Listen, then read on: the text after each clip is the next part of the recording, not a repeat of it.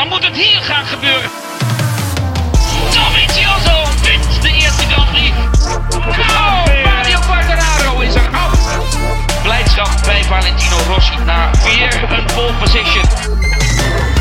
Mark Marquez zijn twaalfde overwinning van het jaar. De man van het seizoen.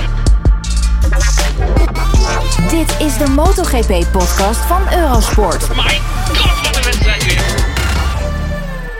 Dag MotoGP-fans, welkom bij die Inlap, de MotoGP-podcast van Eurosport. Alweer aflevering nummer 4. We gaan het hebben over een coureur die dit jaar eigenlijk zijn 25e Grand Prix seizoen in moest gaan. En dan weet je eigenlijk al wel over wie we het gaan hebben. Maar dat is voor straks. Eerst gaan we de actualiteit bespreken. En ik zeg we, want natuurlijk hebben we daar net als vorige week weer bij Peter Bom vanuit Assen en David Emmet vanuit Dieren. Peter, alles oké met jou? Helemaal goed, eh, Frank. Zo goed als het zijn kan in deze tijd in ieder geval. Oh, Oké, en we zien op de achtergrond al een klein beetje dat je gesteund wordt door het TT-circuit. 100%. Ja, je moet wat in deze paratijden, Frank. Eh, Snabbeltje links Ja. en rechts moet kunnen. Ja. David, ik zie bij jou geen, eh, ja, geen, geen eh, stop, sponsoring of iets dergelijks. Jij bent nog zoekende? Nee, nee, nee, nee. Ik, eh, eh, ik hou mijn locatie angstvallig geheim voor eh, het feit dat we allemaal hier eh, opgehaald en wegge- weggebracht worden. Ja, dus we mogen niet zeggen dat, we, dat je in dieren woont, begrijp ik. Je mag absoluut niet zeggen dat ik nu in dieren zit. Nee, oké, goed. Nou, dan gaan we beginnen met eh, de actualiteit. Vorige week hebben we jullie vragen eh, beantwoord. Vorige week hebben we het ook al ruim gehad over wat gaat er nou gebeuren in 2020. Gaan we überhaupt nog racen? Er zijn afgelopen week of deze week toch wel weer wat ontwikkelingen geweest. En die gaan we even onder de loep gooien. We hebben de afgelopen week eh, dingen gehoord, uitspraken gehoord en meningen gehoord van ehm Hervé Poncharal, de teambaas van het KTM-team en ook de IRTA-baas. We hebben ook eh, voorbij zien komen de mening van Gigi Dall'Igna op internet en Shinichi Sahara van Suzuki. Die gaf aan, als we kunnen gaan racen, dan ZSM. Zo snel mogelijk. Geen test doen, wat een aantal andere mensen hebben gezegd. Maar we moeten de tijd die we hebben eigenlijk meteen maar gaan gebruiken. En meteen in het diepe springen. Dat was zo ongeveer de mening van Sahara. Peter, jij hebt in het verleden natuurlijk veel met coureurs gewerkt. Wat denk jij als die jongens, nou, laten we zeggen, een maandje of vier stil hebben gelegen? Is het dan verstandig om meteen weer te beginnen met, met racen zonder dat daar een test aan vooraf is gegaan? Ja, dat mag geen probleem zijn. Dat vinden ze allemaal vreselijk, dat haten ze. Maar het is voor iedereen hetzelfde. En, en dat moeten ze gewoon kunnen hoor. Het is, eh, nee, daar hebben we de trainingen wel voor. Maar als ik me, wat ik me kan herinneren van jongens die bijvoorbeeld na de winterstop weer voor het eerst op de motor stapten, hoe weinig tijd ze dan nodig hadden. Vroeger was de winterstop ook een beetje langer dan tegenwoordig. Dan zeiden ze ja, drie, vier ronden, dan ben je er eigenlijk alweer. Ik moet even wennen aan de snelheid waarmee alles op me afkomt. Het is alsof de, de gameconsole eh, op 380 volt loopt. Het gaat allemaal even wat sneller als ik gewend ben, maar daar ben ik heel snel aan en dan zijn ze er wel weer. En ja, we zijn, de laatste, eh, we zijn het laatste evenement wat we gedaan hebben. Was ook inclusief een volledige test in Qatar. Klaar voor een raceweekend. Iedereen heeft het afgesproken huiswerk en de huiswerktijd gehad.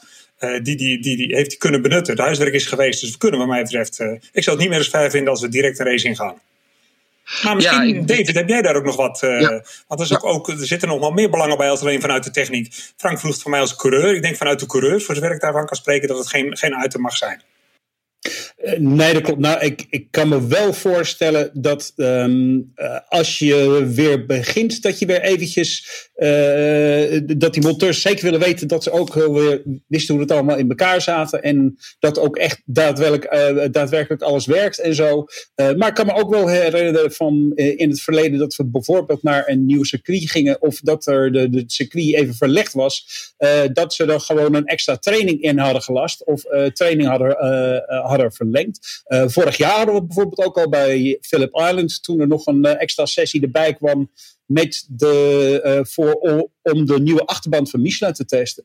Dus ik kan me inderdaad heel goed voorstellen dat je, nou ja, op, je, op vrijdag iedereen een, een, een half uurtje extra krijgt. Of zelfs misschien gewoon een extra dag.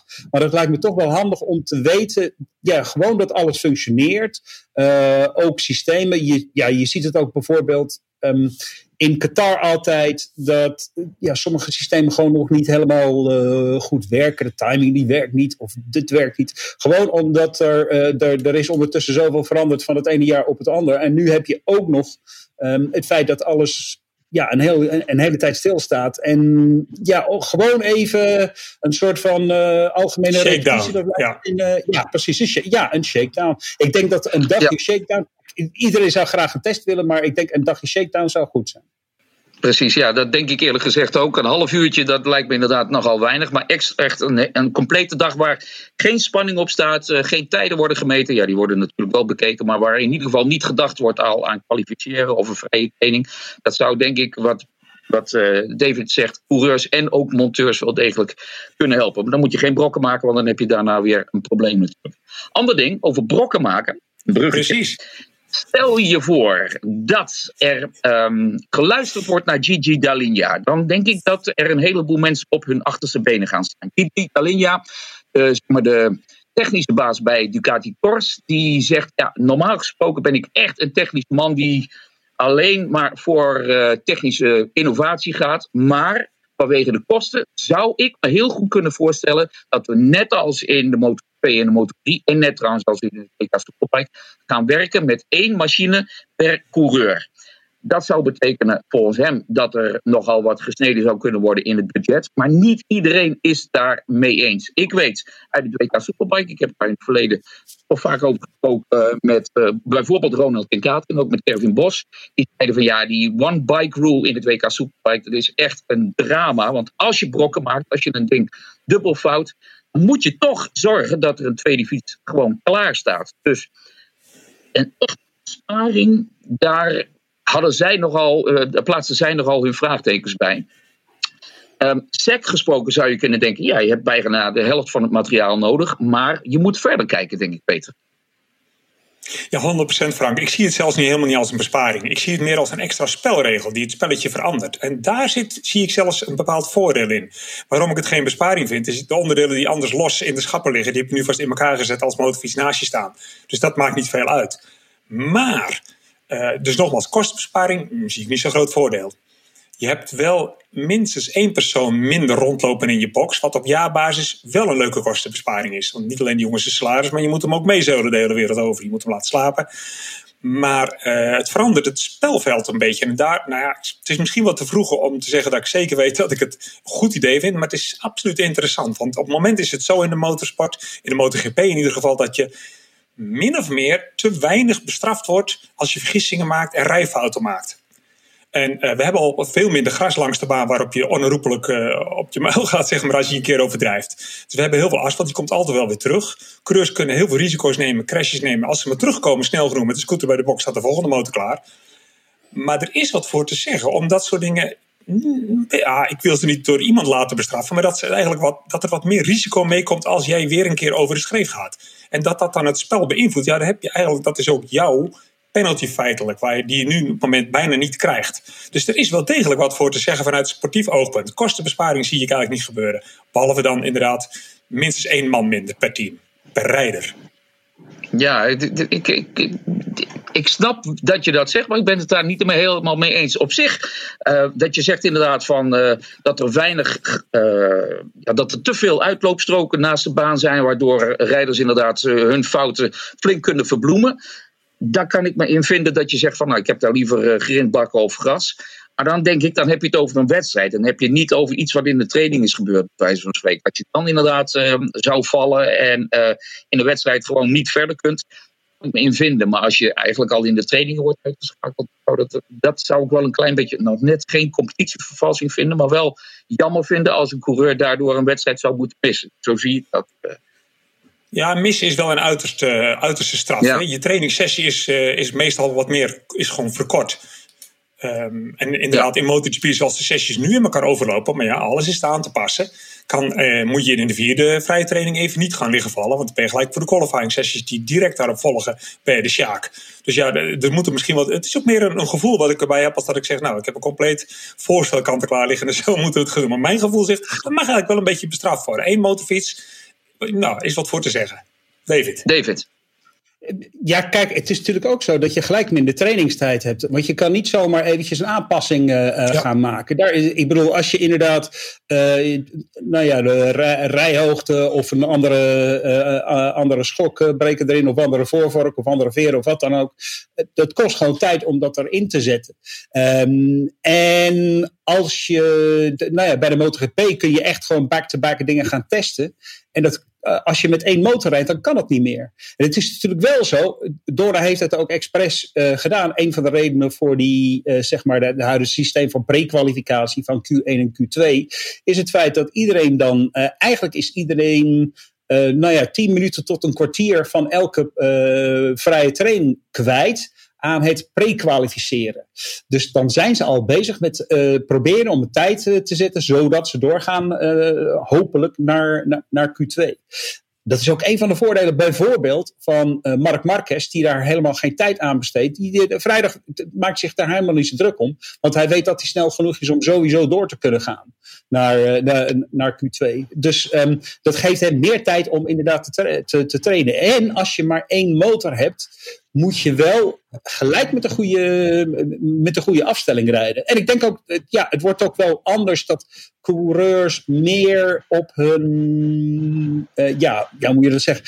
Dus ze moeten inderdaad met een bredere uh, marge kunnen rijden. In, in, de zin van, ja, ook met een niet perfecte fiets moet je ook gewoon heel hard rond kunnen gaan.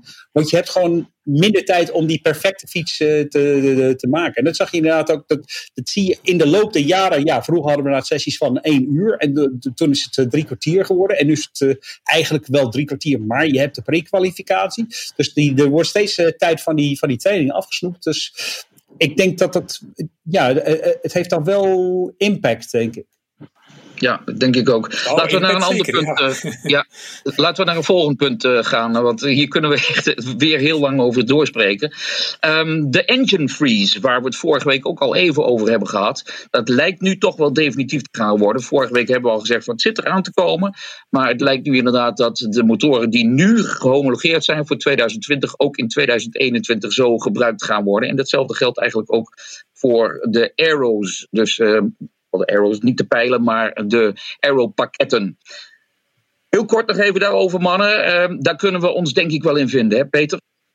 Ja, volstrekt logisch. Sterker nog, uh, wat, wat, zou je moeten gaan doen? Je hebt uh, helemaal nog niet genoeg data om te weten welke kant je op moet. Uh, of je je vergist hebt. We hebben net de wintertesten achter de rug. En ja, Honda weet, we hebben een probleem. Um, dus die, hebben er niet zo, die hebben er, krijgen het er een beetje benauwder door. Want die hebben een probleem wat ze nog niet bevestigd hebben dat ze het echt opgelost hebben. Want Mark kan met elke motor altijd nog een rondetijd neerzetten als het moet. Maar of die motor echt beter was aan het eind van de test in Qatar met het oude Aero package erop, is nog maar de vraag. Dus die gaan in de winterrol aan de gang. Dat is overigens ook een hele dure exercitie, winterrol uh, werken met motorfietsen, als we het over kostenbesparing hebben. Ja, David, eh, we hebben ook begrepen dat er in de Moto 2 en, de Moto, en ook in de Moto 3 daarover gedacht wordt. Ook dat is zeer begrijpelijk, denk ik. Ja, eh, zeker in Moto 2, Moto 2 en Moto 3. Want inderdaad, de, de nadruk ligt daar uh, veel minder op de technische kant en veel meer aan de rijderskant. Ik bedoel, de, de, de opzet van de, van de Grand Prix op dit moment is inderdaad om eigenlijk rijders op te leiden, of coureurs op te leiden tot, dat, tot, het, ja, tot het niveau van MotoGP. En dan moet je inderdaad in elke klasse weer iets, iets nieuws leren. En ja, een hele diepe technische ontwikkeling uh, in de Moto 3 of de Moto 2 is, is niet nodig. Ik wil nog even, even over de MotoGP ook. Even één, ding, want het is ook zo dat ook voor uh, KTM en Aprilia, die uh, normaal concessies hebben, omdat ze nog geen races hebben gewonnen. De, de blokken worden voor hun ook bevroren tot het begin van 2021. Dus zij zijn inderdaad ook helemaal, zij zitten ook helemaal vast. Dat zou voor Aprilia misschien wel een beetje een nadeel kunnen zijn, omdat ja, dat, dat, dat blok dat was helemaal nieuw. Um, maar ik denk dat, dat ze ook het hardst nodig die, uh, het hardst die, die kostenbesparing nodig hebben. Dus uh, het is inderdaad echt, echt volstrekt logisch dat je dat, dat je dat doet. En dat je eigenlijk gewoon zegt van, nou ja, we, we rijden nu met wat we hebben. En we zien wel wat er gebeurt. Uh, dit jaar mocht er nog gereisd worden. En dan 2021 beginnen we met een schone lei. Exact, ja, goed. Uh, laten we dan ook eens verder gaan over datgene wat we vanuit Duitsland hebben gehoord. Namelijk dat er tot en met 31 augustus in Duitsland grote evenementen verboden zijn. Dat betekent dat de Grand Prix van Duitsland op de Sachsenring, die gepland stond een week voor de Dutch TT, en als ik het goed heb is het dan 22 juni, op dat moment in ieder geval niet doorgaan. Dan denken wij meteen ook alweer aan de Dutch TT natuurlijk. Maar het is duidelijk, het wordt alsmaar verder opgeschoven of er nog gereisd gaat worden. Ja, dat durven wij ook niet te zeggen. Peter, voordat wij aan deze podcast, uh, podcast begonnen, zei jij, nou, in Drenthe is al wel weer een klein beetje hoop hè, voor wat betreft uh, uh, het doorgaan van de TT. Ja, in hoeverre dat reëel is, uh, weet ik natuurlijk niet. Maar in Drenthe zelf, dat wordt hier op de radio uh, rondgebazuind iedere uur bij het nieuws. Van uh, er is kans, we gaan er nog net niet helemaal van uit, dat er een kans is dat er wel degelijk een, een TT Assen komt. Maar wel een hele bijzondere, eentje met gesloten deuren, dus zonder publiek. En ja, daar heeft David ook nog wat over te vertellen. Er is gisteren een mail uitgegaan naar de teams, waarin een aantal dingen gevraagd worden aan de teams. En daar zou je uit kunnen concluderen dat zoiets als dit zou kunnen gebeuren. En dan, ja, niet omdat ik hier woon, maar als ik dan een land of een plek zou moeten aanwijzen waar je eventueel over niet al te lange tijd een Grand Prix achter gesloten deuren kan houden, dan denk ik natuurlijk niet aan Barcelona, maar wel eerder aan Assen, waar coronamatig erg weinig aan de hand is hier in het noorden van Nederland. Maar David, jij hebt daar het fijne van begrepen? Eh, dat klopt, ja, dat, dat mailtje dat is uh, uh, geloof ik twee dagen geleden uitgestuurd. En dat is nou gisteren naar buiten gekomen. Daarin werd Mike Trimley, president van de, van de ERTA, of de, het, eigenlijk de, de, de manager van de, van de ERTA, die heeft aan alle teams gevraagd van, kunnen jullie ons een lijst sturen met de minimale personeel die jullie nodig hebben om te kunnen racen. Uh, Dorna is bezig met een, uh, een plan. En het is echt puur een reserveplan voor als het zou kunnen gebeuren. En als er niet op de normale wijze races zouden kunnen georganiseerd worden. Uh, om echt met een minimale bezetting. En dat betekent dus geen journalisten, geen PR-mensen, geen sponsoren, geen VIP's, niks. Dus het is echt puur een ja in het Engels noemen ze dat uh, skeleton crew. Dus inderdaad echt een absolute minimale bezetting. Van, van misschien, nou ja, tussen de. Ja, misschien zeven, tussen ergens tussen 700 en de 1000 man blijf je dan, blijven er dan over. Um, maar dat zou dan ja, coureur en hoofdcoureur of en een hoofdmonteur en, een, en wat monteurs. en er werd gevraagd om inderdaad dus een lijst van namen opgestuurd met nationaliteit en dat soort dingen, zodat ze dat zouden kunnen aanbieden aan de uh, overheden, als er evenementen achter gesloten deuren zouden kunnen plaatsvinden. Um, maar persoonlijk vind ik, ik, nou ja, jullie twee kennen het circuit van Assen misschien wel wat beter dan ik. Maar Assen lijkt me nou juist zo echt zo'n publieksevenement. Een evenement waar uh, ook het, uh, het volk, het, publiek ook heel erg belangrijk is. Ook heel belangrijk voor het circuit zelf, zeg maar. Dus dat, ja. de, de, gewoon de, de commerciële overleving van het, van het circuit. Het lijkt mij voor hun heel moeilijk om uh, dat te kunnen bekostigen zonder, zonder enig publiek. Ja, ja dat, is een punt inderdaad. Hè? Zeker. Uh, ja. Ja, ja, als, je, als je kijkt inderdaad, uh, uh, organisatoren betalen Dorna een, laten we zeggen, een gage om een Grand Prix te mogen organiseren. En waar moeten de organisatoren het dan terug van krijgen, verdienen? Nou, van de mensen die komen kijken natuurlijk. En in Assen hebben ze niet uh, voor niets een aantal jaren geleden de wedstrijddag van de zaterdag verschoven naar de zondag. Zodat er ook op vrijdag meer mensen zouden kunnen komen. Mensen hoefden dan ook maar één dag extra vrij te nemen. En dat was een succes. De afgelopen jaren hebben we op de zondag meer dan 100.000 mensen op de TT uh, gehad. Ja, en die zou je dan gaan missen. En niet alleen wij, maar die zou dus ook Arjan Bos met zijn mensen gaan missen. En dat is een fikse aanslag, denk ik, op, op portemonnee. En afgezien van, het, van dat feit, ja, ik zou het echt vreselijk vinden. Nou ja, er zijn er, ergere dingen. Ik zou het heel jammer vinden als wij daar als journalisten ook niet naartoe zouden kunnen. Want ja, niet alleen de Dutch TT, maar natuurlijk ook andere wedstrijden. Maar goed, uh, Peter, uh, jij kunt misschien, uh, zoals je dat vroeger deed, nog even onder de hekken door sneaken in Assen. Ja, maar wacht even. Vertel jij me nu dat wij ook niet daar naar verslag kunnen doen, Frank? Ik stap dus in mijn auto in plaats van op mijn fiets. Ik rij langs Assen, negeer de afslagcircuit, rij naar Hilversum ga naast jou zitten om het verslag te doen. Dat gaat er niet gebeuren, ben ik bang. Nee, ja, maar je, moet, je moet het. Um, Ja, maar je wilt jezelf toch als journalist noemen nu, begrijp ik. ja, ik word door de anderen in die groep gedeeld. Ik vind het nog wel een klein beetje wennen, ja. Frank. ja, goed. Nee, maar het gaat ook altijd op het sokje. Ja. even inderdaad, David, want ehm, ja, wij als journalisten, zo zie ik mezelf dan toch maar eventjes. Uh, het, ja, het, is een beetje vreemd. Hè? Ik denk niet dat we onze kijkers er al te veel mee moeten uh, vermoeien. Maar dat wij ons werk ter plekke niet kunnen doen, dat zou wel vreemd zijn. Hè? Ja, het zou inderdaad wel heel, heel vreemd zijn ook, uh, kijk, we hebben inderdaad allemaal wel telefoonnummers en, uh, en contacten. Maar dit is wel heel anders dan even terloops een praatje maken met iemand, met, met een, een hoofdmonteur of, of een teambaas of wat dan ook. Om even te achterhalen wat er nog allemaal op de achtergrond speelt. en die vertellen je dat de, nou ja, kijk, dat gaan ze je niet appen, want dan staat het zwart op wit, zeg maar. Maar als je je eventjes tussen neus en lippen door, dan laten ze soms iets meer, uh, iets meer weg. En ook bijvoorbeeld, nou ja, kijk, normaal zit ik dan in, uh, in de pitstraat. Uh, en dat zie ik mezelf niet vanuit, um, vanuit Hilversum doen, eerlijk gezegd. Maar daarnaast je ziet ook gewoon veel meer als je daar loopt. Want je kijkt inderdaad naar binnen, je ziet een beetje de atmosfeer van het, uh, gewoon de sfeer binnen het team. En wat er allemaal goed gaat. En waar die, uh, ja, waar die coureurs, ja, wat ze met hun handen doen, wat ze met hun hoofd en hun lichaamstaal. Dan zie je inderdaad hoe ze erover voelen. Dus ja, dat, het zou het wel bemoeilijken. Maar ja, goed, het idee hierachter is, um, het is een mogelijke oplossing om een race door te laten gaan, mits ze um, ja, een soort van ja, uh, uh, geheel pakket kunnen aanbieden aan een overheid. Oké, dit zijn alle mensen die er komen. Uh, dit, zijn de enige mensen die, die binnenkomen. die kunnen we eventueel testen of wat dan ook. Of we kunnen ervoor zorgen dat we in ieder geval opsporen dat, dat, wij weten dat zij het zijn geweest. Um, als overheden alleen maar evenementen op onder bepaalde voorwaarden willen, willen laten uh, voortgaan. Uh, ja, uh, hoe heet het, door laten gaan. Um, ja. Het is nog niet gezegd dat dit echt zo kan. Het is gewoon een van de vele opties die, ja, waar de Dorner mee bezig is.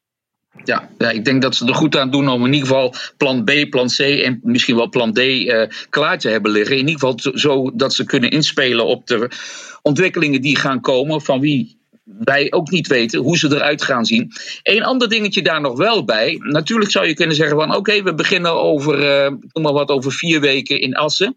Dat gaat niet gebeuren, maar bij wijze van.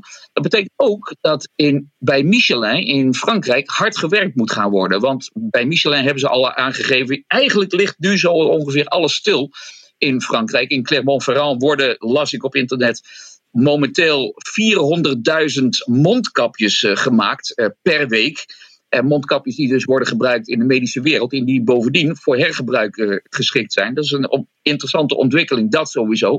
Maar bij Michelin gaven ze ook aan. Wij hebben drie tot vier weken nodig om die 1200 banden die we mee moeten nemen naar een wedstrijd te kunnen produceren. En Peter, waar we het vorige week ook al even over hadden.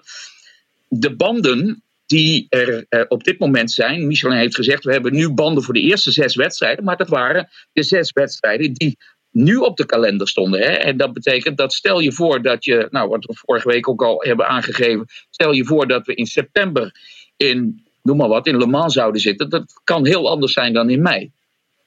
Ja, dat is een mega, mega probleem. Technisch gezien voor, voor Michelin. Het is echter op de grote schaal der dingen wel op te lossen. Uh, zij moeten natuurlijk niet twee weken van tevoren horen dat ze, naar, dat ze ineens naar Thailand gaan waar ze niet op gerekend hadden. Dat is misschien wat te ruig. Maar uh, ik denk dat het. Ik kan me niet voorstellen dat dat een major probleem wordt. Maar weet je, hoe sowieso, als we nog gaan rijden dit jaar, dan wordt dat hele erg rare omstandigheden. Dan gaat alles vreemd en raar worden. De bandenkeuze is dan, is dan apart. Ontwikkeling heeft een tijd stilstaan. De motorfiets moet een extra trainingsdag hebben. Uh, wij zitten misschien wel in Hilversum. Laten we hopen dat er nog gereden gaat worden. En dit is een van de vele dingen die we ons nu langzaam beginnen te realiseren. Ja, inderdaad, banden. Hm, verdorie. Dat kun je eigenlijk bijna niet vragen van zo'n fabrikant. Eh, die enerzijds uh, uh, mondkapjes moet maken natuurlijk en tegelijkertijd ineens klaar zou moeten staan met een bepaald type band. Nou is Michelin wel een fabrikant die redelijk op zeker speelt. We zien het niet zo vaak dat ze aankomen met banden waarvan één op de drie keuzes het helemaal niet doet. heel snel versleten is. Dus ik, dat noem ik het eventjes niet doen als je snel verslijt. wat dat betreft hebben zij altijd wel wat marge in hun constructie zitten geloof ik. Maar spannend wordt het wel voor ze, ja. Laatste dingetje om het actuele gedeelte af te sluiten. Ehm, een berichtje waar ik mij een klein beetje, nou, waar ik een klein beetje over moet uh, grinniken. Um, uh, ja, Janona maar Guidotti, Francesco Guidotti. Ik zocht naar de voornaam. Francesco Guidotti, de teammanager van het Pramac-team. Die werd er naar gevraagd en die zei van, nou als het allemaal zou kunnen, dan zou ik misschien best Andrea Janone weer terug willen hebben in mijn team. Nou, we gaan er nog steeds vanuit dat Janone tot en met, of tot juni 2021 eh, zal zijn geschorst. Maar wie weet, misschien zoekt hij in 2022 wel een nieuw team. Opvallend, omdat, het is niet zo ver natuurlijk, maar omdat uh, David het um, Pramac Ducati team eigenlijk altijd werkt met jonge coureurs om ze op te leiden als het ware voor die volgende stap naar de MotoGP. Ja, wat is een zal geen broodje aap verhaal zijn, maar wat vond je van dit verhaal? Is het een terloopse op, opmerking misschien gedaan in een interview die er nu een klein beetje uit wordt gehaald? Ja, kijk, het, is wel een. Um het is een beetje een terloopse uh, opmerking, maar er, er, steekt wel, denk ik wel, wel degelijk iets achter. Uh, ja, Pramac is in principe de junior team voor Ducati. Maar ze worden inderdaad ook wel.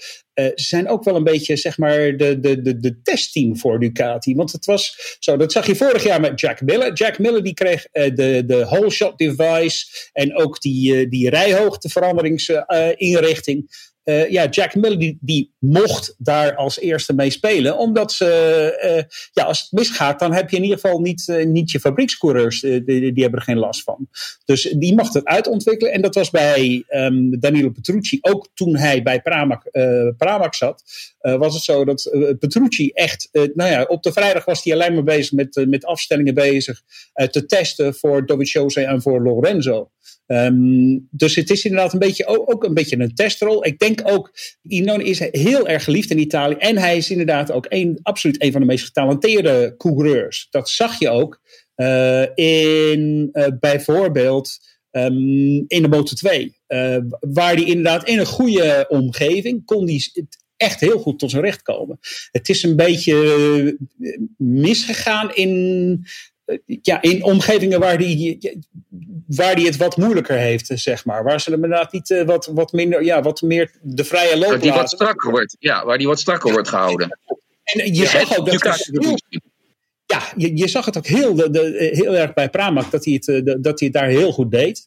En eh, dat hij ook gewoon een goede feeling binnen, binnen het team had, zeg maar. Dus ik denk, ik denk dat, hij, dat het wel, ja, wel degelijk mogelijk is. En natuurlijk, hij komt er ook wel heel makkelijk mee weg straks als, als we in het ergste geval dit hele jaar niet gereisd hebben. En ja, op zijn uh, op zijn straf, op zijn verbod staat een datum en niet een aantal races of wat dan ook. Uh, dus als er het hele jaar niet, niet gereisd wordt, ja, dan heeft hij precies dezelfde straf als alle andere MotoGP-coureurs, uh, zeg maar. Dus daar, daar, heeft hij wel weer ja, ja, geluk mee. Ik zou, ik, ik, ik zou wel benieuwd zijn, want er zit echt veel meer in die jongen, maar het moet eruit gehaald worden. En de vraag is of die in staat is of dat uit zichzelf te halen. Ja, ik, ik moest er eigenlijk eerst wel een beetje om glimlachen. Net als Frank misschien wel. Want zo was de vraag ook naar David: van, is dat een broodje aap of niet? Maar hoe meer ik erover nadenk nu, hoe minder onlogisch dat het plannetje wordt. Want inderdaad, teruggaand op zijn carrière, heeft hij, hij is de type coureur zoals we dat ook van Quattraro in het verleden hebben gezien. En nu herinneren we elkaar daar allemaal aan, maar toen riepen we dat ook niet. Je zoekt altijd naar coureurs die, die bij tijd en wijle briljante dingen hebben gedaan. En dan hoop je dat jij in jouw team, in jouw omgeving, dat bij die jongen constant boven kan halen. En Ianone heeft echt bijzonder knappe dingen laten zien in het verleden. Hij heeft echt ook laten zien dat hij heel gevoelig is voor, voor zijn omgeving, voor hoe hij gewaardeerd wordt, hoe hij kan werken, hoe makkelijk de motor zich laat afstellen. Hij staat ook niet bekend om zijn grote geduld, geloof ik. Um, maar ja, als het allemaal klopt, is die razendsnel.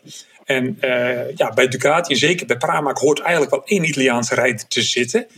Um, dan zou het zomaar, als hij ergens nog tot zijn recht kan komen, dan kan het ook het hele verhaal omdraaien. Als Iannone ergens nog goed tot zijn recht kan komen, is het bij Pramac.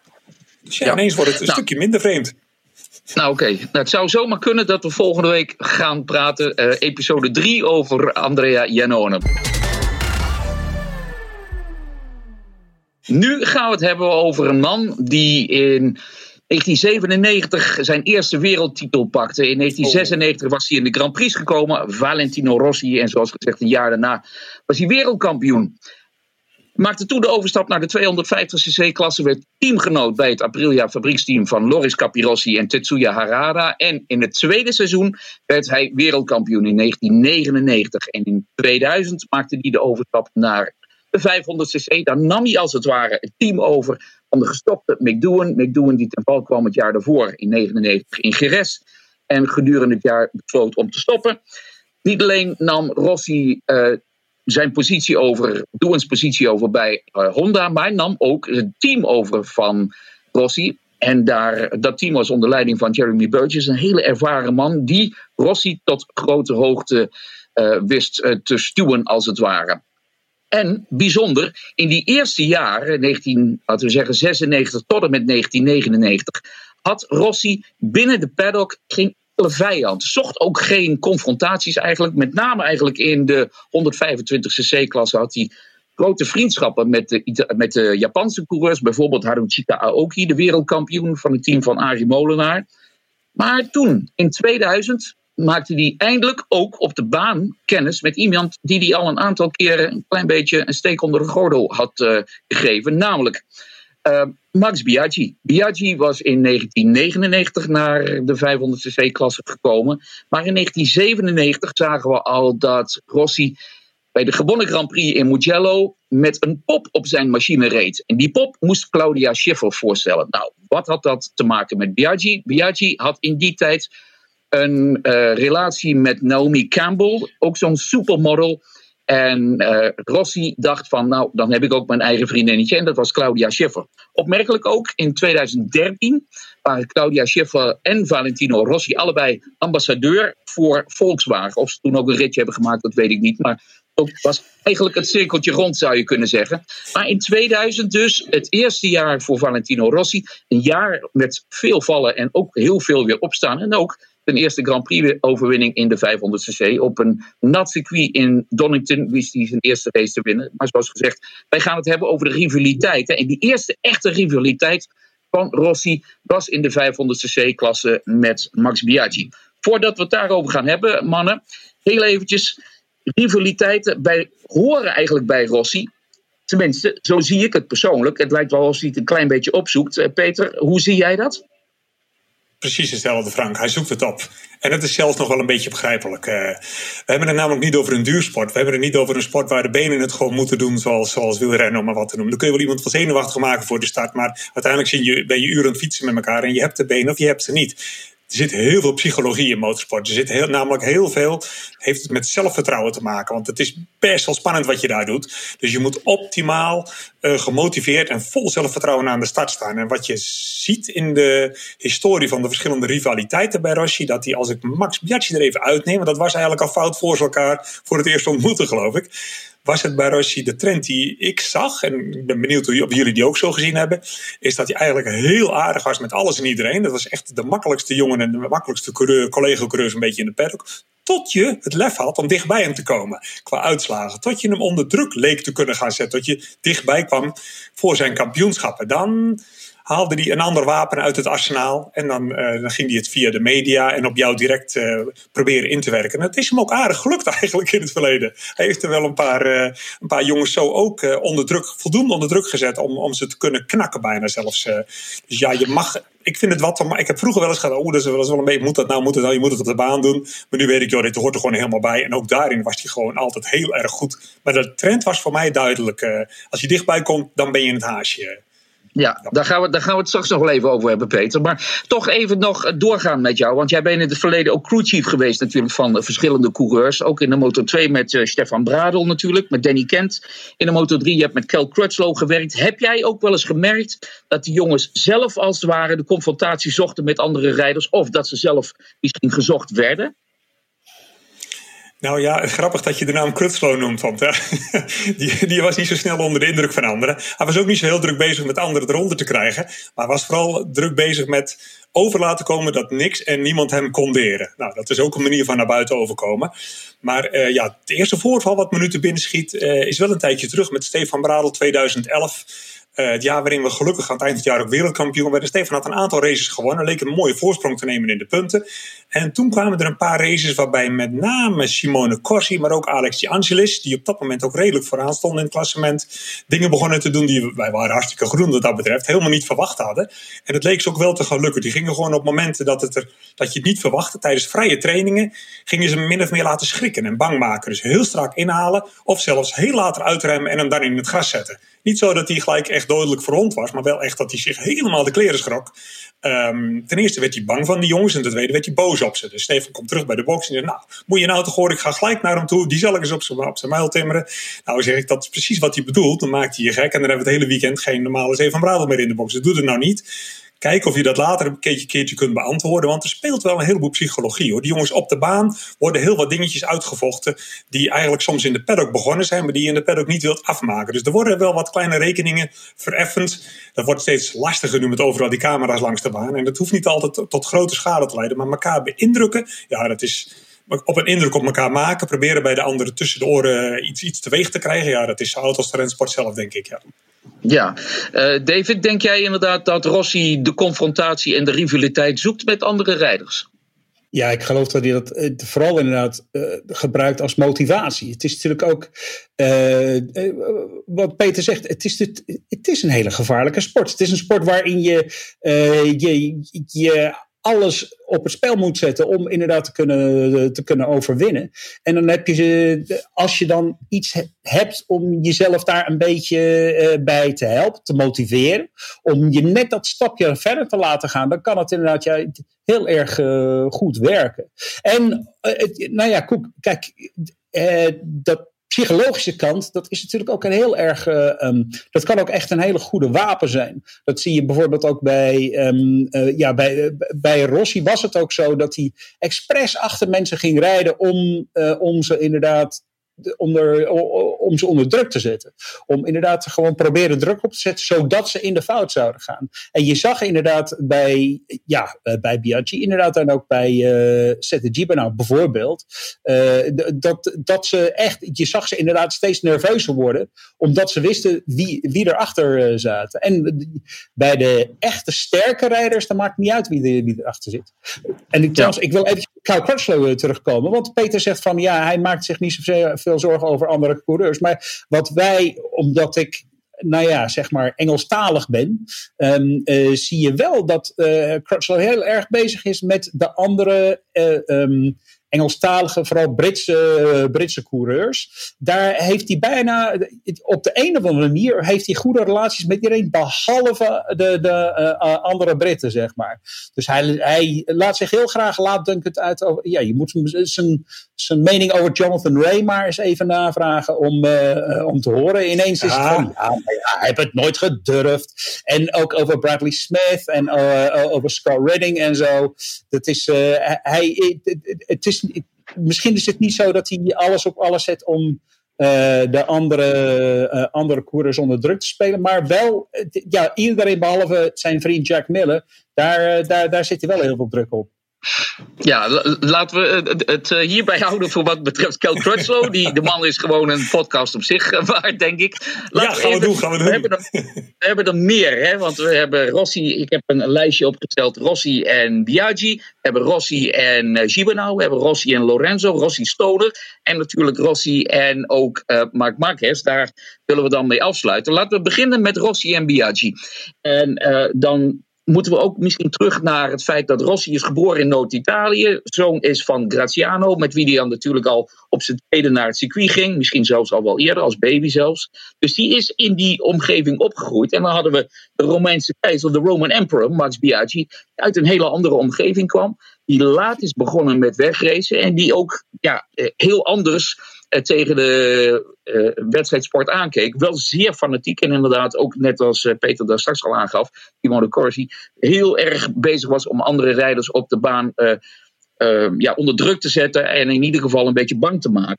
De eerste echte confrontatie was tijdens de Grand Prix van Japan in 2001. Dat was eigenlijk dus al het tweede seizoen van Valentino Rossi. En ik denk dat jullie het ook nog wel weten. Het moment dat beide mannen het rechtstuk van Suzuka opgingen en dat uh, Rossi buitenom wilde bij uh, Biaggi en dat Biaggi zijn linker elleboog uitstak. en hij kwam er niet langs, Rossi kwam niet langs. Het rondje daarna lukte het dus wel. En vervolgens ging in de volgende bocht de middelvinger omhoog. Dat was de eerste echte confrontatie. Uh, staat jou dat nog bij toevallig? Ja, mij staat dat beeld heel erg bij. Maar David, jij wilde er eerst op ingaan, uh, zag ik? Ja, nee, dat is inderdaad. Het was, ik, ik was toen nog gewoon fan. Ik, niet, geen journalist. Maar het was inderdaad wel. Um, ik kan me ook herinneren dat ik inderdaad ook een. Op dat moment ja, werkte ik nog en had ik ook een collega. Die was dan Biaggi-fan. En daar, uh, daar had ik inderdaad wel. Uh, de, nou, daar hadden we het wel af en toe op, uh, over, over dat soort dingen. Want ik was in die tijd inderdaad meer Rossi-fan. Dus dan was het inderdaad. Ook omdat het was. Biaggi was de gevestigde macht. Hij was de gevestigde orde. En Rossi, dat was inderdaad de jongeling die, die, die opkwam. Die was inderdaad tegen alles. Die had inderdaad ook een beetje dat uh, rock and roll-achtige, dat, uh, dat, dat punk-achtige van rebelleren. Van uh, ik, ik kom jullie even laten zien hoe het anders kan. Dus hij had ook wel, wel iets anders. Terwijl, ja, Biaggi had ook een bepaalde hautain manier van doen. Hij, hij zag er ook echt uit als een Romeinse keizer, zeg maar. Hij had inderdaad ook dat, die houding, die, die had hij ook. Dus dan was het inderdaad wel een beetje ja, er was inderdaad gewoon een andere. Uh, die, die twee persoonlijkheidskenmerken, dat, dat, dat, werkt, dat, uh, dat, dat botste ook, de, denk ik, heel erg.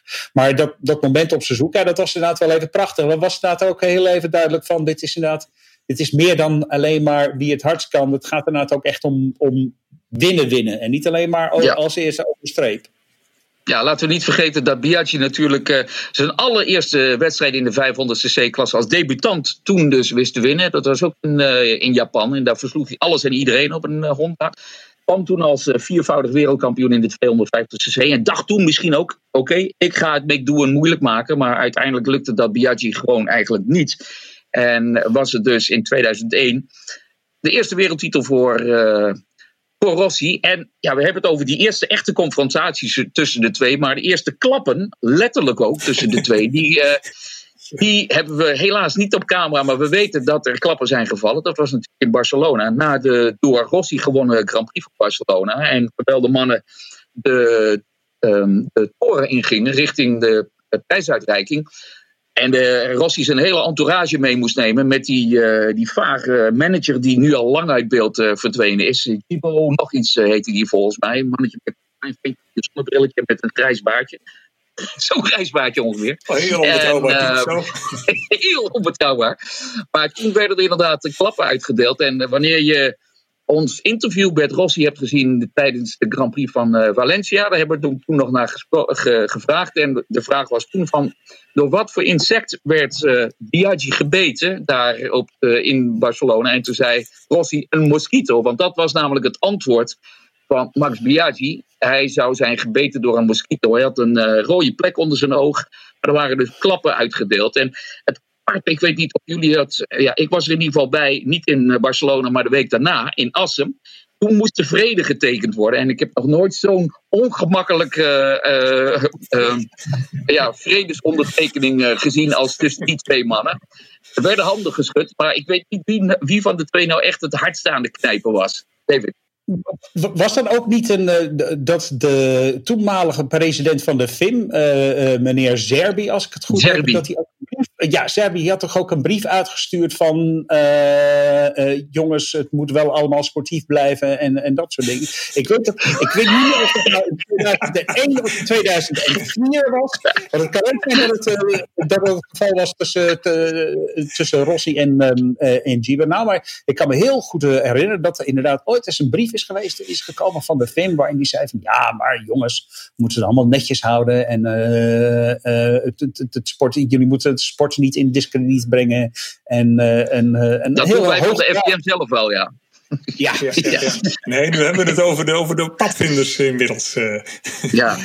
Ja. ja. goed. Ik, ik, uh, ik moet dan altijd denken aan. Uh, ik vind het een geweldige uitspraak van Herman Vinkers bij mij uit de regio. Die zegt dan, die, heeft een, een, die had een show en die heette. Dat heeft zo'n jongen toch niet nodig. En dat, dat heb ik dan zo'n beetje bij Rossi en Biaggi. Hadden die jongens allebei inderdaad niet nodig. Maar Serbi die leeft nog in een hele andere tijd inderdaad van. Misschien uit de tijd van de Romeinse keizer.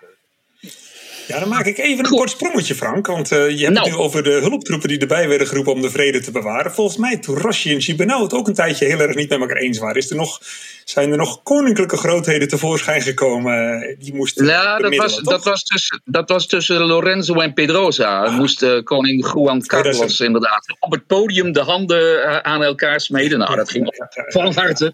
Echt onvergetelijk op de televisie. Maar laten we, om het af te sluiten met eh, Rossi en Biaggi. Natuurlijk, Rossi had de wereldtitel eh, bij eh, Honda. Ook in het eerste jaar in de MotoGP-klasse in eh, 2002. En in 2003 was ik klaar met Honda, omdat Honda toch steeds zei van ja, maar het is onze machine die zorgt voor de successen. De coureur is minder belangrijk. Dus zei Rossi, oké, ik heb een aanbieding, ik ben weg jongens. En op dat moment reed eh, Biaggi al voor Honda. Die was na een heleboel jaren bij eh, Yamaha vertrokken. En reed op een Camel Honda van het team van Tito Pons. En de confrontatie echt op de baan, en die werd echt sportief uitgevochten, was natuurlijk die eerste race van het seizoen 2004. Eh, een van de wedstrijden waarvan Rossi nu nog steeds zegt dat is misschien wel mijn beste wedstrijd ooit. Er stond zoveel spanning natuurlijk ook op. De confrontatie Biaggi op de Camel Honda en Rossi op de Gauloise Yamaha. En Rossi won die wedstrijd. Waarvan heel veel mensen hadden gezegd van ja, nu die naar Yamaha gaat, nu is het echt bekeken. Want die ma- machine is zo slecht. Maar Rossi en eh, Furusawa hebben toen heel veel goed werk gedaan. Maar goed, daar, Peter, zagen we wel. Rossi werd, eh, of Biaggi werd fair and square, zoals het dan heet, geklopt. Maar toen was er wel alweer sprake van wat meer respect tussen de tweeën.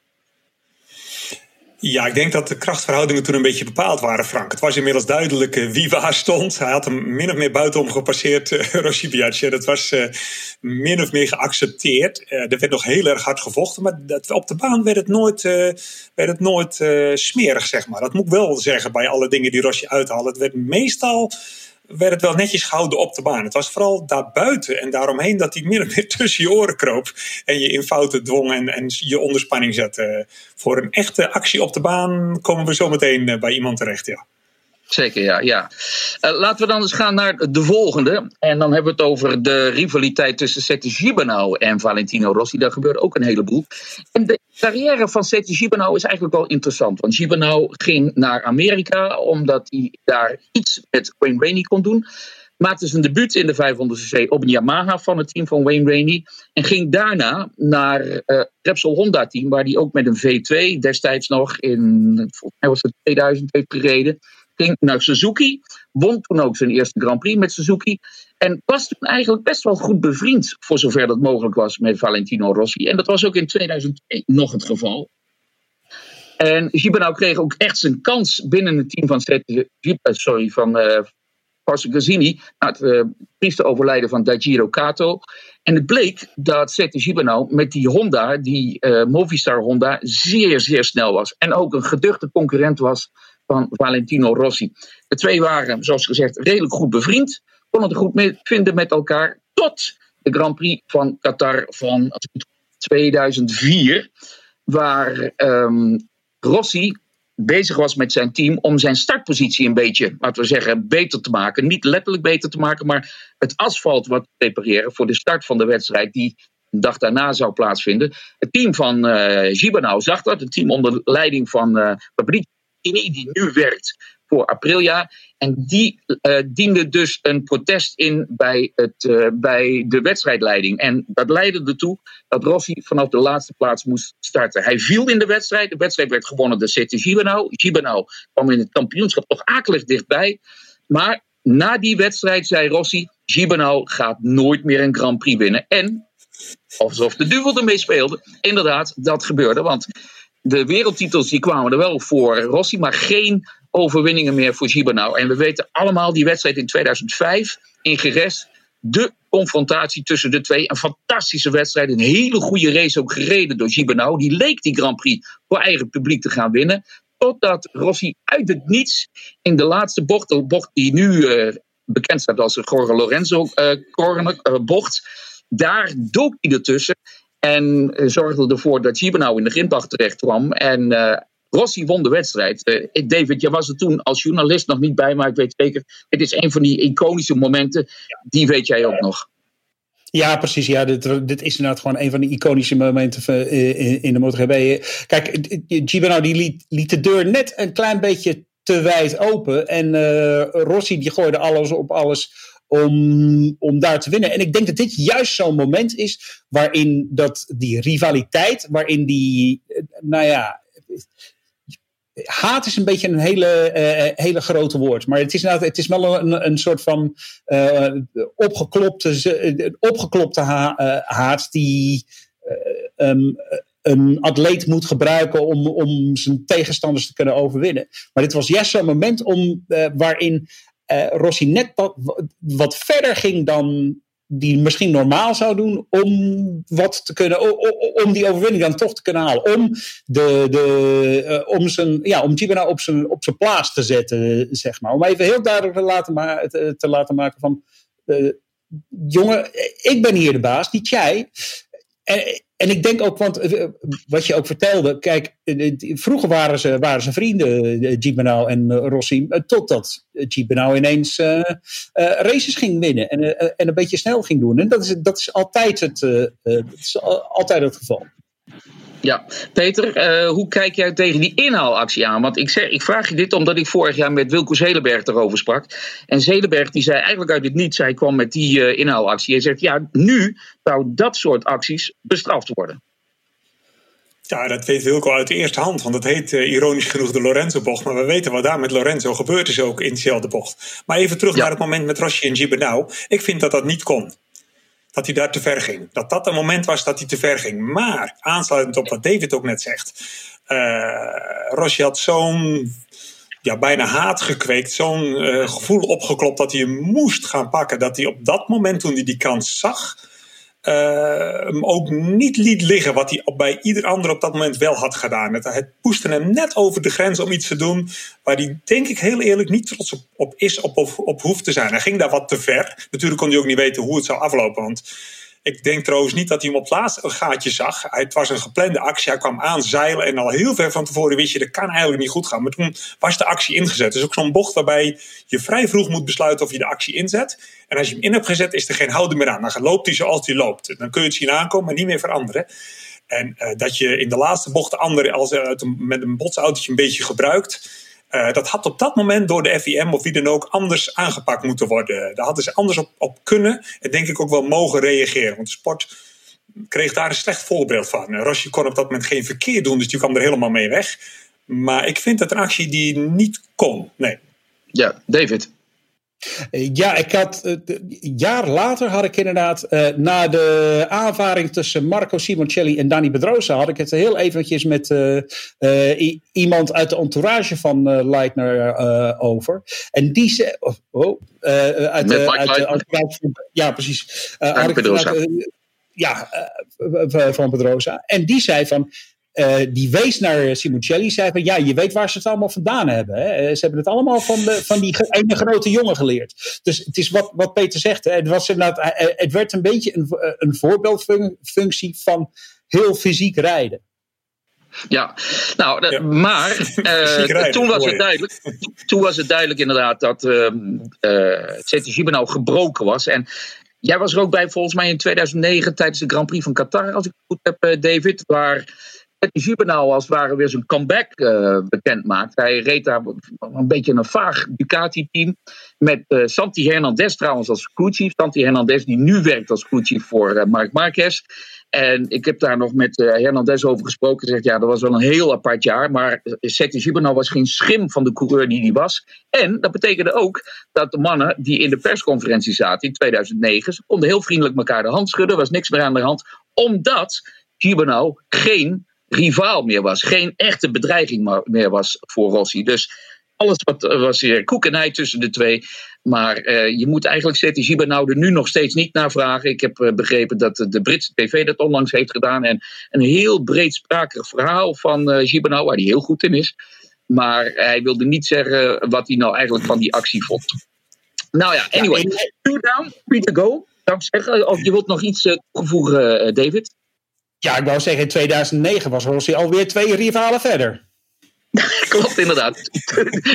two, down inderdaad, three to go. Oh, heeft er altijd wel een, aan, We komen aan bij uh, Casey Stoner. Casey Stoner was in 2007 eigenlijk de derde keus bij Ducati. Hij nam de plek over van Setje Gibernau bij het uh, fabrieksteam van Ducati. En bleek met die Ducati waanzinnig snel. Won de eerste Grand Prix in Qatar, waar hij uh, Valentino Rossi versloeg. Rossi deed daar een fantastische wedstrijd, want iedereen zag de Ducati was veel veel sneller dan de Yamaha. Maar de twee, er was vanuit uh, Casey Stoner uit echt wel veel waardering, veel respect voor Rossi. Maar de twee waren zo totaal verschillend. Uh, Casey Stoner is sowieso een interessante persoon. Niet alleen als coureur, maar ook als persoon, denk ik.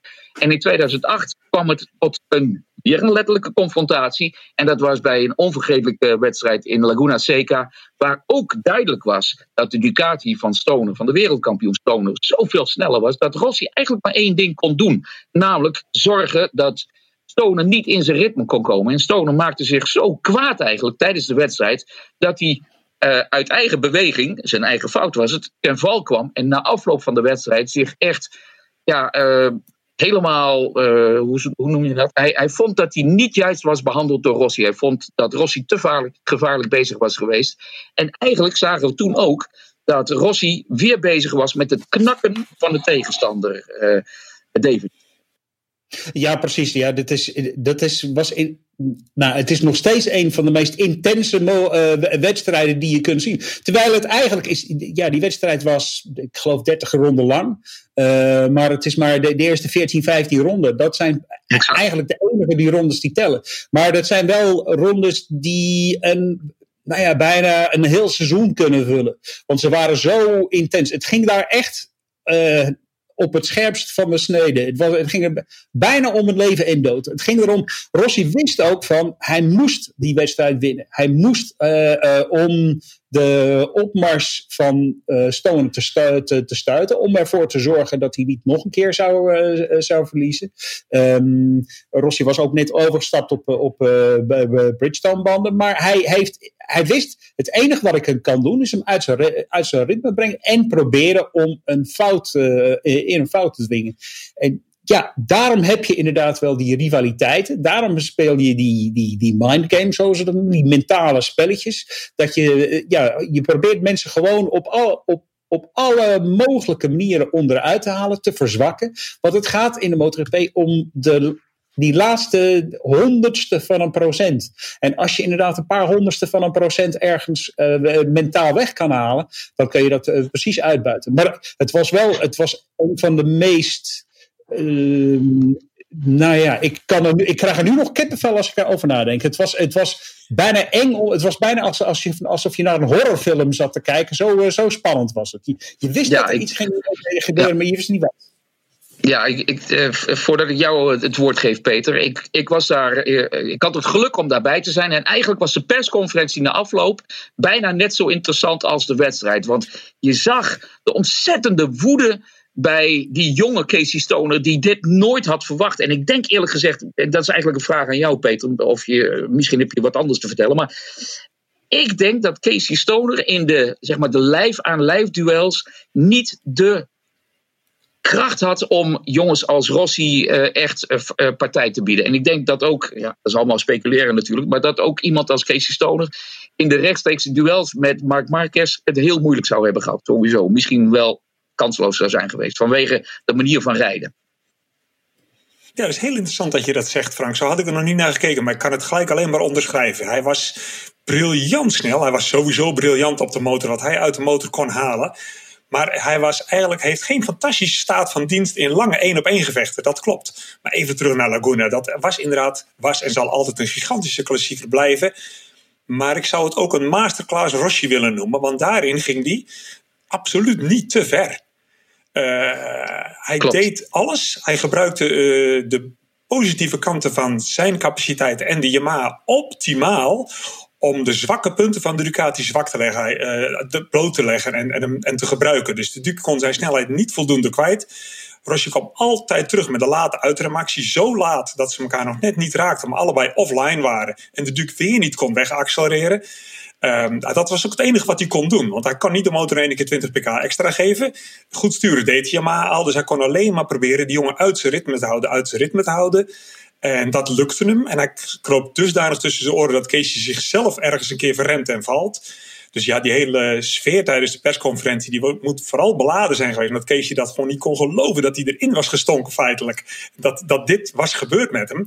Maar het, het was een masterclass van Rossi, absoluut. Dat, was, uh, daar, dat zijn die races waarvan ik, uh, als ik ze zie, altijd weer denk: ja, dat was geniaal. Dat is een man die ook zo ontzettend nadenkt op de motor. En heel erg bezig is met de anderen wat hij wat die met deze type coureur moet doen om die in een fout te dwingen. Want hij pakt iedereen op een andere manier aan. Hè?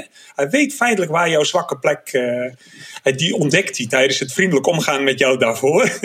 Later als het ertoe doet, dan, dan zal hij niet twijfelen om het te gebruiken. Maar dat was helemaal binnen de sportieve grenzen. Laguna was, was helemaal oké. David. Uh, ja, kijk, Casey Stone, inderdaad weer, die, je hebt weer die tegenover, tegenoverstelling van, van de verschillende karakters. En uh, Stone was enorm zwart-wit. Dingen waren of goed of fout. Uh, er zat helemaal geen nuance, geen grijze gebieden. En uh, voor hem was ook het rijden, was, je reed op de baan en je reed bij andere mensen niet in de weg. En uh, je was niet per se heel erg agressief of zo. Je gaf, je gaf elkaar een beetje ruimte. Je probeerde elkaar gewoon puur op snelheid te, te, te verslaan. En dan was het wel heel erg. dit was precies het tegenovergestelde. Dit was inderdaad, uh, dit was niet, niet een uh, wedstrijd tussen twee motorfietsen. Dit was een wedstrijd tussen twee atleten. En ik denk dat, dat daar ja, juist het probleem voor Stoner is geweest. Dat hij daar de meeste moeite uh, mee heeft gehad. En ik denk dat het een heel goed punt is. Want dat is inderdaad waar Mark Marquez ook een meester in is. Is inderdaad de, niet alleen maar het een wedstrijd van coureur en motorfiets te maken. Ja, eh, ook een botsing van twee karakters natuurlijk, Rossi en Stoner, zoals dat vaker gebeurde.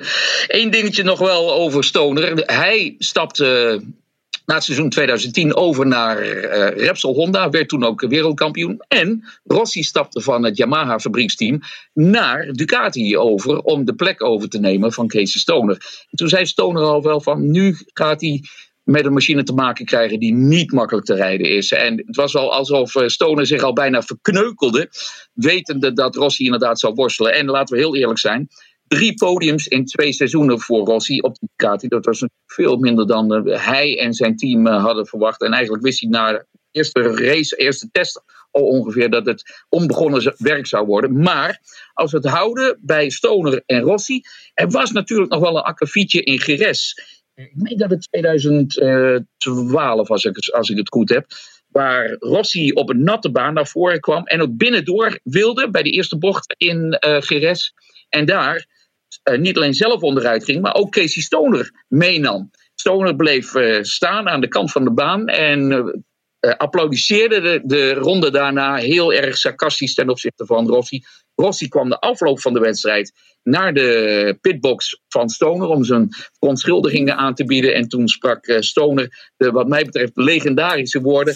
Your ambition outweighed your talent. Met andere woorden, je had meer ambitie dan talent op dat moment. En Rossi begreep denk ik niet helemaal wat het betekende, maar het was een vlijmscherpe opmerking van eh, Stoner, zoals hij dat op dat moment zag, eh, David.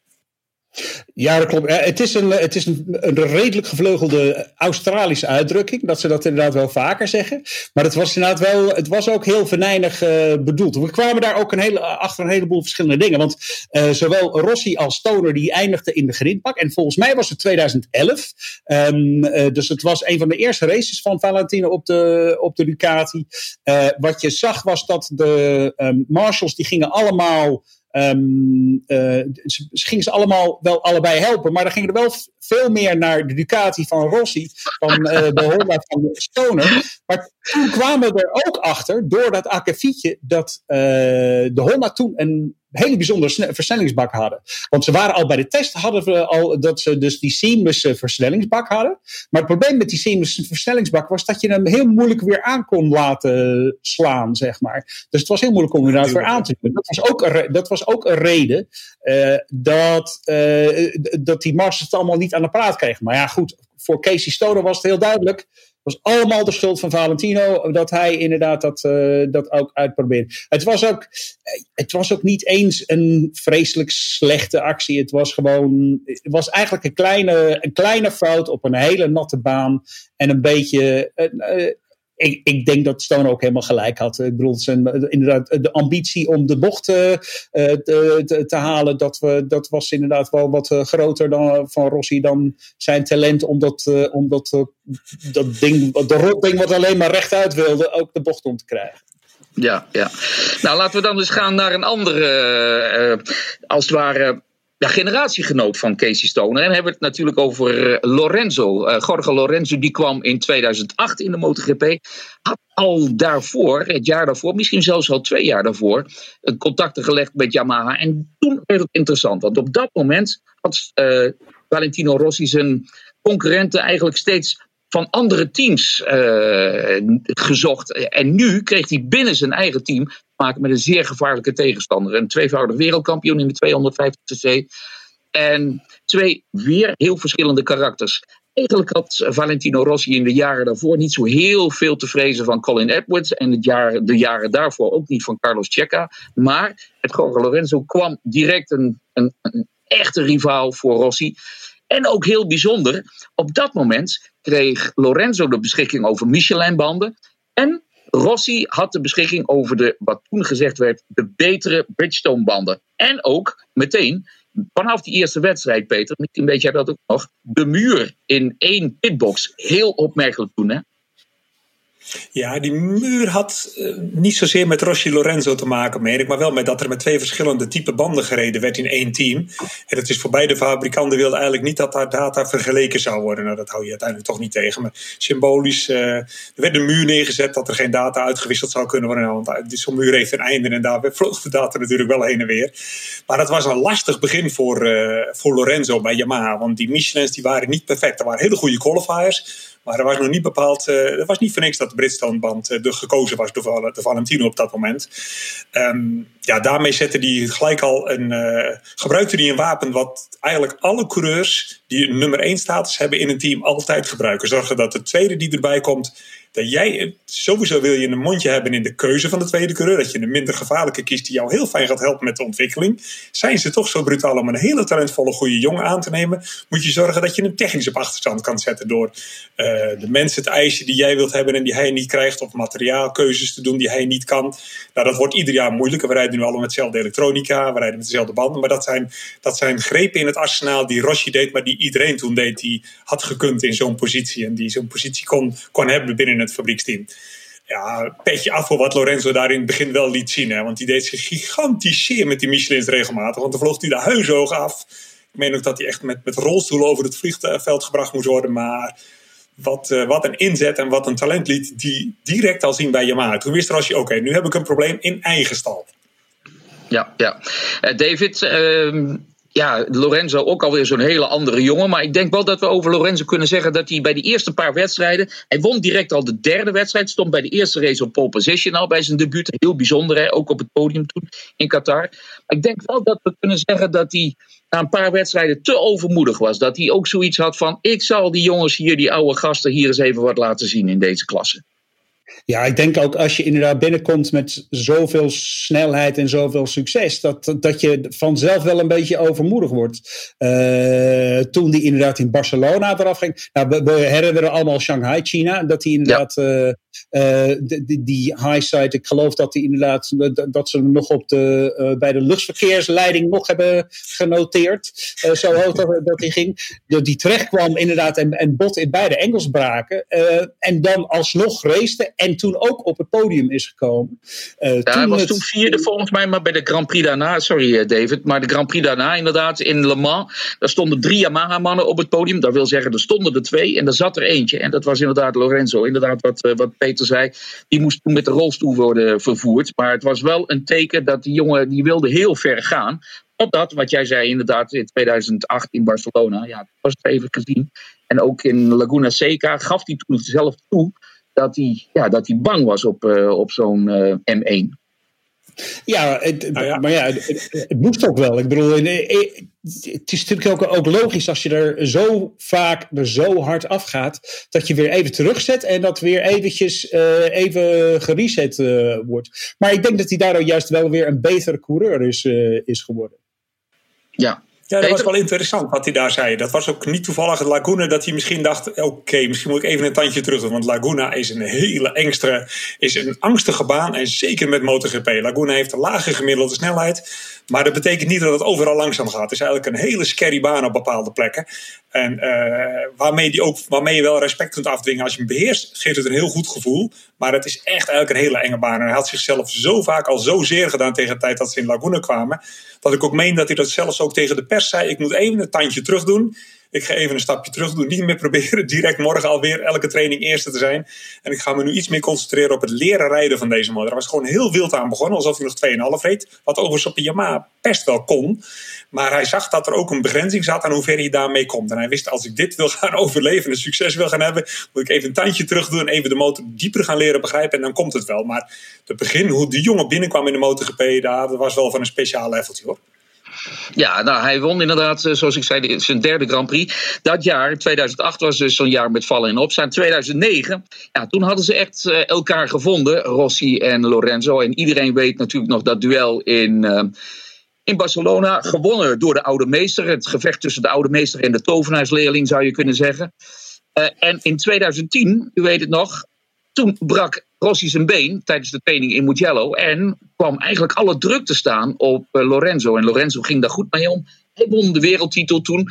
Rossi kwam terug in uh, Duitsland. Uh, kwam toen net niet op het podium, maar pakte wel in Maleisië zijn eerste overwinning na zijn beenbreuk. In de wedstrijd waar Lorenzo zijn eerste wereldtitel pakte. En Rossi wist toch nog de, misschien wel de meeste aandacht naar zich toe te trekken. Om te laten zien van jongens, ik sta er nog. Ik heb de wedstrijd gewonnen. En het was mijn 46e overwinning. Uh, en zijn 99e, als ik het goed heb, uh, uh, in zijn carrière. Dus ja, daar was eigenlijk ook alweer David een soort van... Ja, oké, leuk dat hij wereldkampioen is geworden, maar vergeet mij niet. Ja, ik heb inderdaad uh, in Valencia, daarna had ik uh, Wilco Zelenberg even gesproken. En die was er ook nog op dat moment nog, want hij werkte toen met Lorenzo, um, was behoorlijk nog, nog pissig daarover. Want hij zei van, ja, uh, die, jongen die, net, die is net wereldkampioen ge, uh, geworden. Je moet hem niet de, de, zijn aandacht, weet je, je moet niet die, aandacht van hem afnemen. Maar dat was juist de bedoeling ook, denk ik. Ook omdat Valentino aan het einde van dat jaar zou vertrekken. En dan inderdaad naar Ducati zou gaan. Um, dus er was, ja, er was inderdaad wel, wel een, een bepaalde nijdigheid. Want het zag er ook uit die crash van Valentino op Mugello was ook omdat hij heel erg onder druk werd, werd, werd gezet door, uh, uh, door Lorenzo. Uh, er was, ja, Rossi wist op dat moment van, nou ja, ik moet inderdaad echt een beetje pushen. Het was ook, het was zaterdagochtend, meen ik nog. het was koud. Het was Onge het was ongewoon koud die, die dag ook. Dus het was uh, gewoon. Ja, Rossi wist dat hij alles uit de kast moest halen. En hij haalde net een beetje te veel uit de kast. Dus de, ja, die rivaliteit, dat, dat was. Dat, dat, was al de, de, hele tijd dat ze elkaar ook aan het, uh, aan het opfokken waren. Voor Yamaha was dat natuurlijk wel fantastisch. Want ze hebben uh, van te, tussen 2000, uh, nou, 2008, 2009, 2010 hebben ze inderdaad, zijn ze steeds wereldkampioen geworden. Maar ja, dan wel steeds maar een andere coureur. Peter. Ja, David, daar zeg je wat. Uh, het was fantastisch voor Yamaha, maar er hing toen wel ontzettend veel spanning in de box bij Yamaha. Want voordat het in Sepang uh, Lorenzo gekroond kon worden, waren we nog in Motegi. Nou, daar stonden wij in de box allemaal vol verwondering te kijken naar de beeldschermen en langs de baan. Wat Rossi daar deed, want dat was geen race meer. Daar was je heel persoonlijk bezig iemand vol te hinderen. En het was niet onsportief in de zin van hij, rijdt raakt hem iedere keer of hij dwingt hem in gevaarlijke acties. Maar hij kwam à la Stoner in Laguna zeker voortdurend weer terug. Maar hij had, het verschil met de situatie met Stoner was dat hij Lorenzo aan het verhinderen was. Uh, op, die was op weg naar zijn wereldtitel. En de zette heel veel druk op Lorenzo. Had hem in een fout kunnen, kunnen dwingen, à la, Stoner. Waardoor hij nul punten had gehad. En dan had maar iets minder hard gelachen. Daar ging Rossi heel erg ver in het binnen de stal van Yamaha te, tekeer gaan. Maar ja, hij wist ook, ik ga naar Ducati. Dat wou ik inderdaad net zeggen. Volgens mij had dat veel meer met 2011 te maken dan ja, 2010. Ja, dus dat is inderdaad alvast een voorproefje van... jongens, let op, uh, ik, uh, ik, ik, ben hier de baas. En uh, hij mag dan wel zijn wereldtiteltje mag hij dan wel gaan, gaan binnenhalen. Maar hij moet niet denken dat hij ook, dat, dat hij ook kampioen is. Ja, nou, laten we dan een, een paar stappen vooruit gaan. Nadat Rossi naar Ducati vertrok, kwam hij toch weer terug bij Yamaha met succes. Werd toen weer de teamgenoot van uh, Jorge Lorenzo. De verhouding tussen de twee was wel wat beter. Maar toen uh, Rossi een paar jaar geleden bekend maakte dat hij weer bijgetekend had uh, bij Yamaha. Toen kwam toch een hele vilijne opmerking van um, Jorge Lorenzo. Die zei van ja, hij heeft ook geen andere opties. Terwijl Lorenzo op dat moment vertrok, althans uh, ging aankondigen dat hij zou vertrekken naar het Ducati-team, waar hij twee jaar had gereden. En ook opmerkelijk, volgens mij was jij daarbij, David, in Misano, de persconferentie de Grand Prix die werd gewonnen door Dani Pedrosa, zaten Rossi en Lorenzo niet naast elkaar, maar in ieder geval achter de tafel voor de persconferentie. En toen kwam uh, Lorenzo als het ware uit het niets met zijn opmerking waarvan ik althans dacht van oei, hier zit nog een heleboel oud zeer. Dat was een agressieve wedstrijd. We zagen in die race Dani Pedrosa agressiever dan ooit. Hij won toen op grootse wijze. Maar uh, Rossi was toen ook al een aantal keer uh, voorbij een aantal mannen gegaan. Nogal scherp. Onder andere scherp voorbij uh, Lorenzo. En Lorenzo zei van ja, we weten allemaal. Hij wees toen naar Rossi.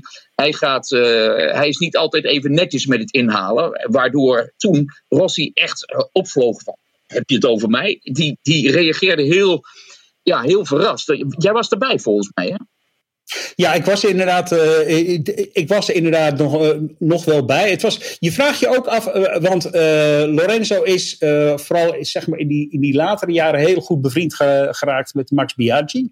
In hoeverre dat allemaal, dat allemaal is mee, heeft meegespeeld. En in hoeverre Lorenzo en Biaggi elkaar allerlei, van allerlei dingen hebben ja, hoe moet je dat zeggen, eh, eh, hebben lopen opfokken erover. In de mond gelegd. Ja, ja, precies. En, uh, want inderdaad, het, het, het, wat wij gelijk ook deden waren dan alle voorvallen waarin uh, Jorge Lorenzo toch wel heel erg fysiek zijn motor op de plek wilde zetten waar hij het wilde hebben. En ondanks het feit dat anderen daar misschien ook al wilden zijn. Dus het is, maar het, dat is ook weer zo typisch coureurs dingetje van de pot verwijt de ketel. Van uh, ja, jij speelt vals, maar ik gebruik alle mogelijkheden binnen uh, op het randje van de wedstrijd die er nog zijn, zeg maar.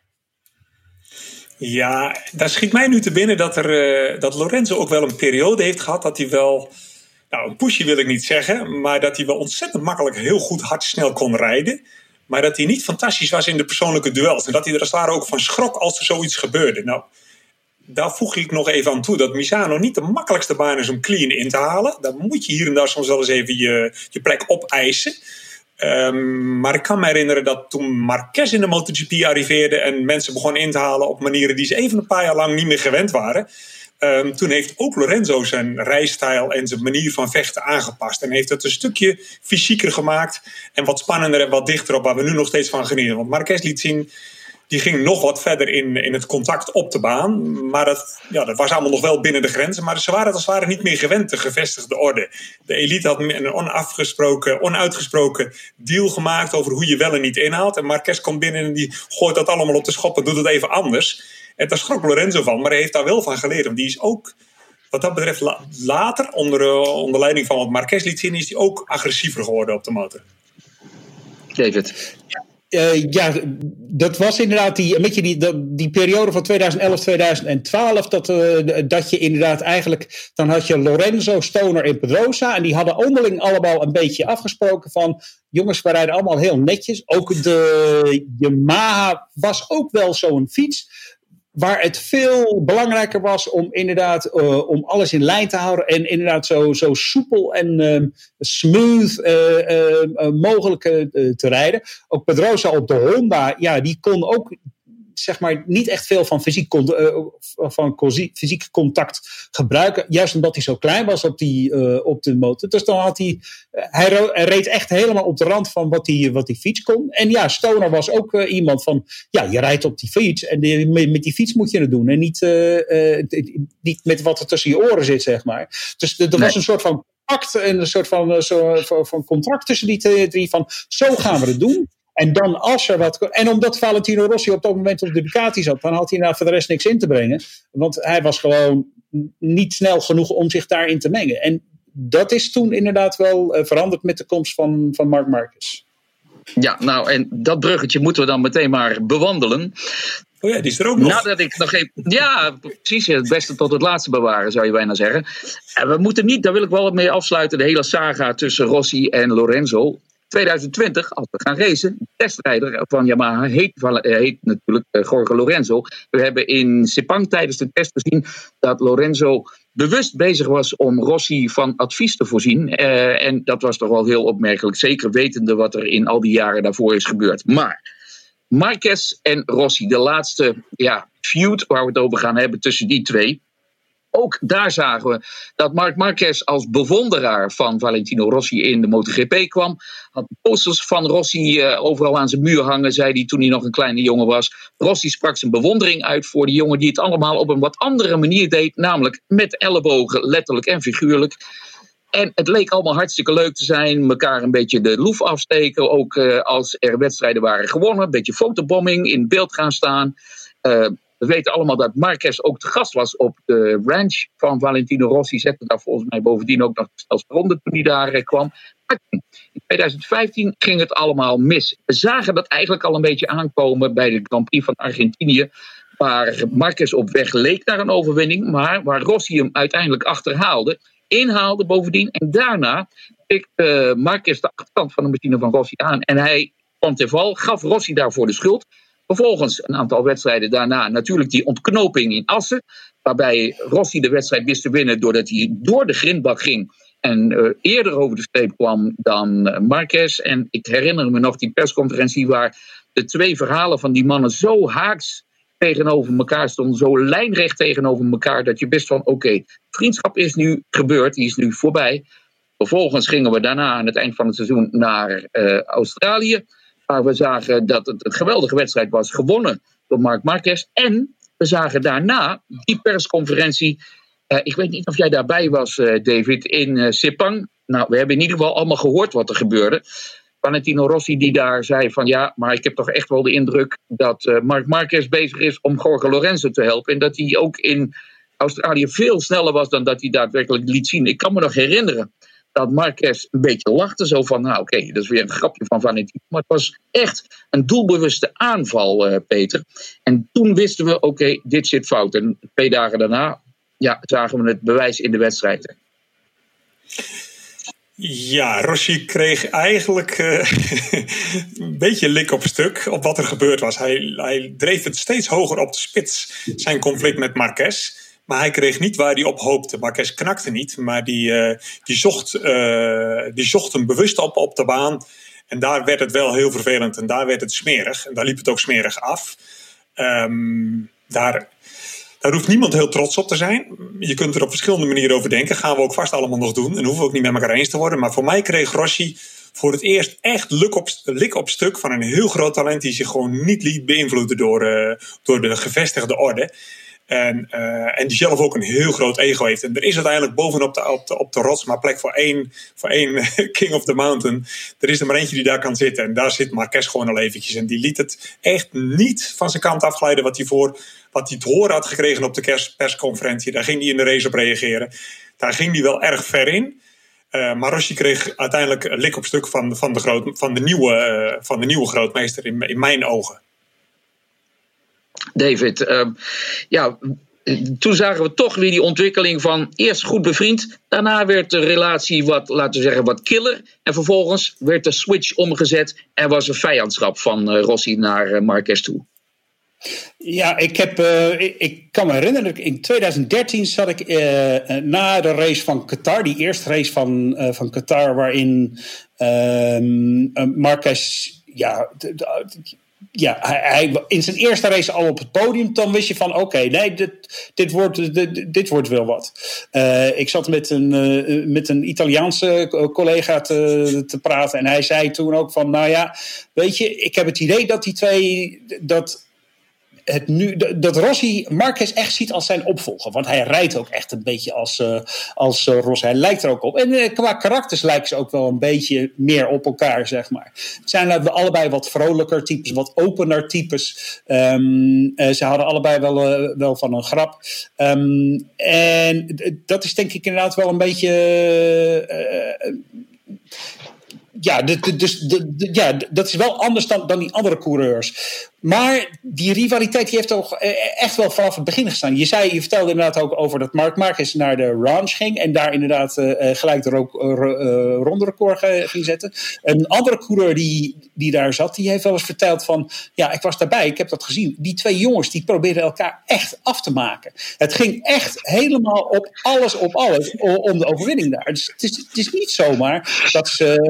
Dat, dat, weet je, een beetje rondje daar was. Dus het was al... De, er was al een beetje spanning. Dus, en ook dat spelen. Ik kan me herinneren, ik denk, misschien was het Barcelona, maar dat weet ik, weet ik niet meer zeker. Dat, dat Rossi en, uh, en Marcus allebei in de, uh, in de Park van Mee was. En dan Rossi naartoe gaat en die gaat doen alsof hij hem burgt en dat soort dingen. Ja. Dat, was, dat was niet helemaal 100% spelen, zeg maar. Er zat wel degelijk iets, uh, iets meer in. Dus dat, de, de, de, er was steeds die spanning ook van Marquez. Want Marcus die kwam inderdaad denk ik met een heel open gevoel van, nou ja, weet je, dit is mijn idool en ik hoop hem inderdaad gewoon eerlijk te kunnen verslaan. Maar Marcus heeft precies diezelfde rivaliteit nodig, diezelfde drift om te winnen. Uh, en ook alles zoeken, alles vinden om iemand te kunnen verslaan als, uh, als anderen. Dus ik, ik, ik, denk, ik denk dat daar het verschil met, met Marquez en Rossi, dat is echt die, die persoonlijkheden, die, ze zijn allebei, ze lijken veel meer op elkaar. En dat, dat, dat geeft de, de doorslag hier, denk ik. Ja, Peter, ik wil even naar jou. Want één moment staat iedereen bij natuurlijk toen het allemaal nog min of meer koek en ei was tussen de twee. De Grand Prix van Laguna Seca, het gevecht tussen uh, Rossi en uh, Marquez.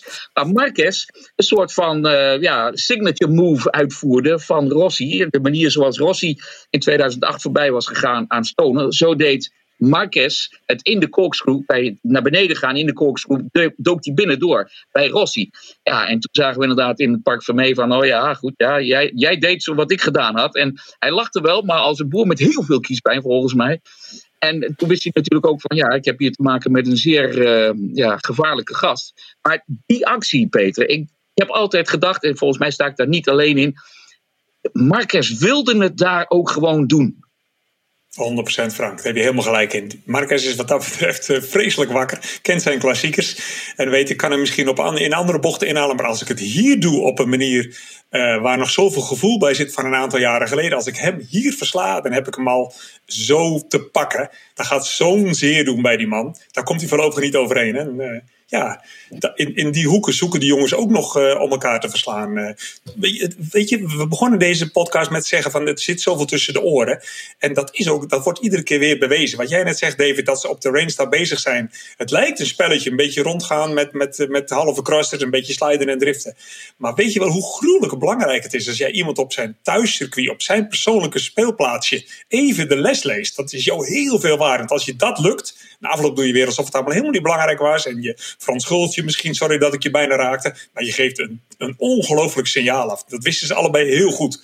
Als die twee mensen elkaar tegenkwamen, waar dan ook, dan ging het, uh, ging het om leven en dood, ja.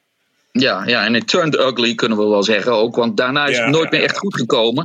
En in 2018 weten we natuurlijk ook nog, uh, want laten we heel eerlijk zijn. Uh, Marcus is natuurlijk ook geen heilig boontje. Hij had uh, hier en daar op weg naar die wereldtitels ook nogal wat slachtoffers gemaakt. En ook slachtoffers achtergelaten, bijna letterlijk ook. En in 2018 de confrontatie, zeg ik 2018, in um, Argentinië natuurlijk, waar hij, ja, toen hij een aparte wedstrijd reed, hoeven we niet verder op in te gaan. Maar waar hij eigenlijk gewoon Rossi van zijn machine reed. En weliswaar zijn verontschuldigingen aanbood. Maar daarna zagen we weer dat Rossi zei van ja jongens, denken jullie nou werkelijk dat hij mijn posters aan de muur had hangen? Ik voel me niet veilig met uh, Marquez op de baan. En dat was denk ik toch ook alweer, ja, als het ware de, met name de Italiaanse media uh, voeden met van jongens, uh, ik heb jullie misschien wel nodig in mijn strijd tegen Marcus. Ik denk dat het op dat moment al een strijd was die, ik zal niet zeggen direct al verloren was, maar het waren wel signalen dat, um, dat Marquez gewoon de snellere van de twee was. Dat wisten we eigenlijk al. En dat Marquez uh, wist, oké, Rossi die heeft meer nodig dan alleen maar een snelle Yamaha. David, uh, ja, dat moment.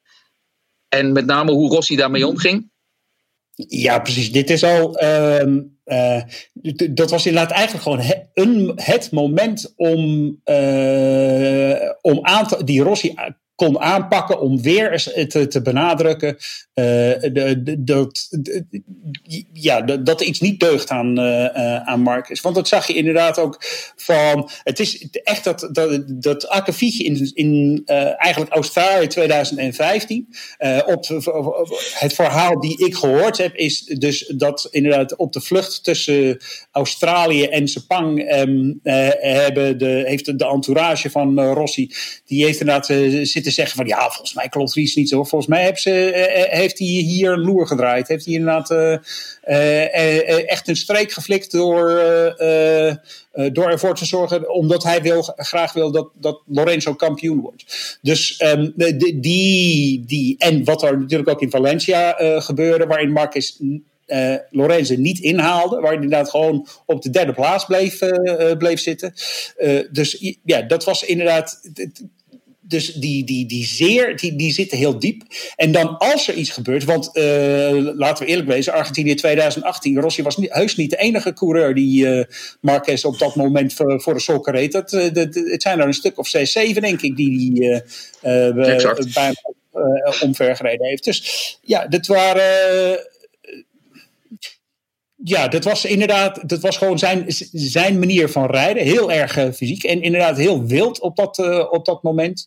Um, uh, dus ja, dat is. En op, op dat moment pakte Rossi dat aan om weer te benadrukken van jongens, het is, het is geen. Kijk, ik ben een groot kampioen hij is, hij is wel snel, maar hij is, uh, hij is niet hetzelfde als ik. Ik ben toch beter. Dus het is nou toch weer dat we op dezelfde manier dingen, de, dingen, dingen uitvechten. Ja, ja. Nou, um, nog een slotwoord van jou, uh, Peter?